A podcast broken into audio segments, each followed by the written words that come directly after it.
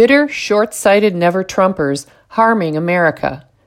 Those who refuse to vote for President Trump because they find his tweets and temperament off putting are small minded, myopic, self indulgent traitors to America. They are indulging their antipathy for Trump at the expense of America's future. There is a loathsome campaign afoot by never Trumpers, RINOs, and establishment Republicans, aka the DC swamp, to bequeath to the next generation a country of far more oppression, far less liberty, far greater educational indoctrination, a darker economic future, and more threats, domestic and foreign. The traitorous machinations of these so called Republicans are driven largely by their hostility toward Trump's responses to the relentless hostility of the leftist press. The New Hampshire Union Leader, a newspaper well known for its attention to presidential elections and which endorsed Libertarian Gary Johnson in the 2016 election, describes the unseemly efforts of the loose consortium of quislings, and I quote it Leading members of the anti Trump bloc believe they can be helpful to Biden by sharply attacking Trump on divisive and controversial topics that campaigns typically avoid. End quote. It's hard to imagine a political impulse on the part of Republicans in this lawless, morally disordered era more reprehensible than trying to be helpful to Biden, the titular head of the party of oppression and moral disorder. These quisling groups include Republican Voters Against Trump, founding member, the embittered Never Trumper Bill Kristol, Right Side PAC, advisor Anthony Scaramucci, LOL, 43 alumni for Biden, formed by George W. Bush administration alumni, and the inaptly named Lincoln Project, whose members include nasty never Trumper George Conway III, husband of President Trump's counselor Kellyanne Conway. Do the Lincoln Project anarchy supporters believe Abraham Lincoln would have favored the Democrat Party today? The party that has reverted to its racist past when it loves slavery and Jim Crow laws? I mean, the only difference now is instead of hating blacks, Democrats hate whites. Somehow, however, Democrats have managed to cling to their racist goal of opposing educational opportunities for blacks while still enjoying the support of blacks. Is a puzzlement. Would Lincoln support homosexuality, cross dressing, and the surgical mutilation of children? Would Lincoln support voting rights for illegal aliens? Would Lincoln, the man who spoke these words about the Civil War, help elect Biden, whose party is openly hostile to the Christian faith? And I quote Lincoln Fondly do we hope, fervently do we pray, that this mighty scourge of war may speedily pass away. Yet, if God wills that it continue until all the wealth piled by the bondsman's 250 years of unrequited toil shall be sunk, and until every drop of blood drawn with the lash shall be paid by another drawn with the sword, as was said 3,000 years ago, so still it must be said, the judgments of the Lord are true and righteous altogether. In a patently obvious and silly effort to distract Americans from Biden's cognitive impairment, the Lincoln Project produced a video that says, quote, Something's wrong with Donald Trump. He's shaky, weak, trouble speaking, trouble walking, end quote.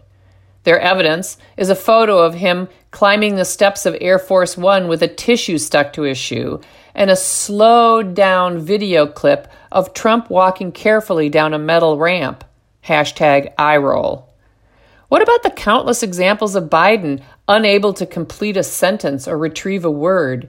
What about Biden's campaign sequestering him in his basement for the entire campaign season in order to prevent the public from seeing how desperately Charlie McCarthy Biden needs all those Edgar Bergens?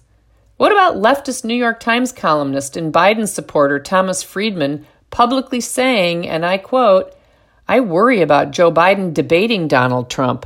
End quote. Do all these GOP swampsters really think they can convince Republican voters that Trump is more impaired than Biden? These self anointed, elitist, power hungry swamp creatures must believe the deplorables are also idiots. If Biden wins, Here is the likely future of America. Our children and grandchildren will be left penniless because Democrats will make them pay for free college, free health care, reparations, the Green New Deal, which is based on a web of lies, energy dependence, higher taxes, and more government regulation of business, the costs of which will be passed on to consumers. Our children and grandchildren who care deeply about the unborn will be forced to pay for their slaughter. Daniel Henninger of the Wall Street Journal recently said that the next president will have the opportunity to nominate at least one Supreme Court justice, and that if Biden is the president, he will nominate someone to the left of Sonia Sotomayor. Biden and his commie puppeteers will extort suburbs into building low income, multi occupancy housing and expanding their downtown districts through the affirmatively furthering fair housing rule, turning lovely, safe suburbs into the kind of blighted urban areas Democrats have long ruled. The Equality Act will pass, and the assault on speech rights and religious liberty will intensify. Christians will see oppression like we have never seen in America. Trans cultists and their accomplices will continue with more power and renewed vigor their assault on free speech. Washington, D.C. will gain two U.S. Senate seats, thereby guaranteeing Democratic control of the Senate in perpetuity. Borders will be opened wide, and illegal immigrants will be granted the right to vote, thereby ensuring Democrats win every election.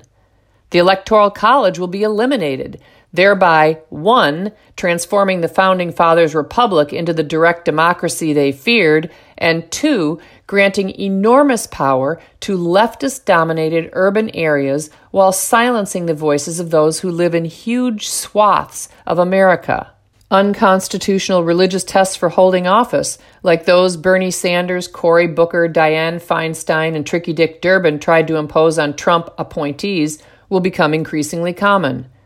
Bail will be eliminated and prisons emptied, while police will be defunded, thereby making communities far more dangerous and unlivable, and not even suburbs will offer sanctuary to law abiding citizens. School choice will become a long lost pipe dream, and the America hating racism profiteers and trans cultists who self identify as educators will have captive audiences in their Marxist minion making machines known as public schools. Already powerful teachers' unions that support every far leftist cause will grow even more powerful. A refusal to vote for Trump is a de facto vote for the party that supports the despicable, revolutionary, Marxist Black Lives Matter organization that is explicitly committed to destroying the nuclear family and normalizing homosexuality and cross sex passing. Biden has committed to forcing Little Sisters of the Poor and other religious institutions to provide medical insurance that guarantees free birth control, tubal ligation, and morning after abortifacients. Never Trumpers, RINOs, and DC swamp creatures get their panties in a twist over Trump's boorish tweets, apparently finding them more horrific than a Biden administration's eager support for human slaughter, the Tyrannical Equality Act, and a Supreme Court more radical than it's ever been. In contrast, Princeton University law professor and eloquent defender of human life and marriage, Robert George, wrote this in December 2019 quote, if you believe, as evangelicals and Catholics believe, that abortion is the unjust killing of innocent and defenseless members of the human family, then it is nigh impossible to imagine circumstances under which one could support a politician who pledges to work night and day to deny unborn children any legal protection against the lethal violence now visited with impunity upon nearly a million of them each year. End quote. Author, historian, and Hoover Institution senior fellow Victor Davis Hanson pleads with Americans to vote for Trump, and I quote him This election no longer is about Trump's tweeting. It has nothing to do anymore with a lockdown, the virus, or the economy. It's an existential question about whether you want civilization and you believe that America doesn't have to be perfect to be good and we are not going to destroy all that people died for, or whether you feel America was inherently flawed with a cancer, and we have to use radiation and chemotherapy and kill the host to kill the cancer. That's the choice we are looking at, and I'm going to vote for civilization. End quote. Me too. Refusing to vote for Trump is a pat on one's own back for being a better human than the riffraff who vote for the bad orange man, and a signal that confers virtue on short sightedness. It says that rejecting Trump in the short term is worth the long term damage done to the unborn, religious liberty, speech rights, education, national security, the economy, and the financial future of the next generation.